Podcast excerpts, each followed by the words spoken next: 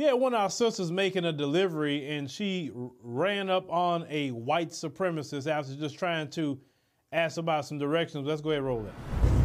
I'm trying to do a delivery, sir, and he won't grab his pit bull dog. I can't get out to do the delivery because this racist man right here. All I did was ask him. The gra- he keep coming to my car. Don't come to my car, sir. Don't come to my car. Don't come to my car. I'm not on your property. That's your prop.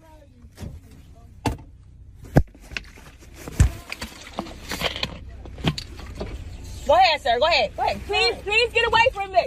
You throw that at me. Please get away from me. Please, You're I'm not in your driveway. I'm not in your driveway, sir. Please get away from me. I'm on my property. No, this is this is not. I'm on this property. Your property is over there. I'm on I this property. here, I'm on this. Sir, please get away from my car. Please get away from my car. Please, please, please get away I'll drag you car. out of that car. You Please, please get away from my car. If I shoot you, please. There you go. Please. Let me tell y'all something. Use Google Maps, use Apple Maps, use whatever you need to use to find a location. If you ever come into contact with a white supremacist, do not engage them, especially a woman. Do not deliver the package. Don't argue with them about delivering the package. Don't do it. Just leave and say, hey, look, I couldn't deliver this package. This dude was a straight up racist and he was a threat to my life, and that's it.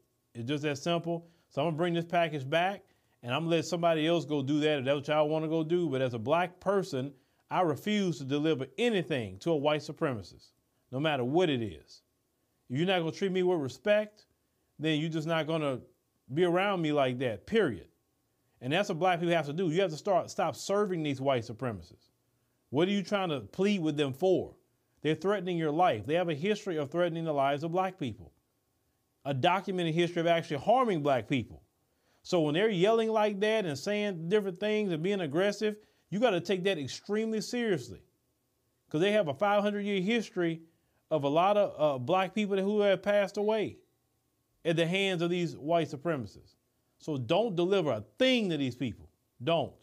Your life is more precious than whatever you're trying to deliver to a white supremacist. Always remember that. But let me know what y'all think about, you know, the, the sister here. Like I said, just don't argue with them people. Don't do anything. I understand she had her tool with her. I get it, but still, you know, a- avoid them at all costs.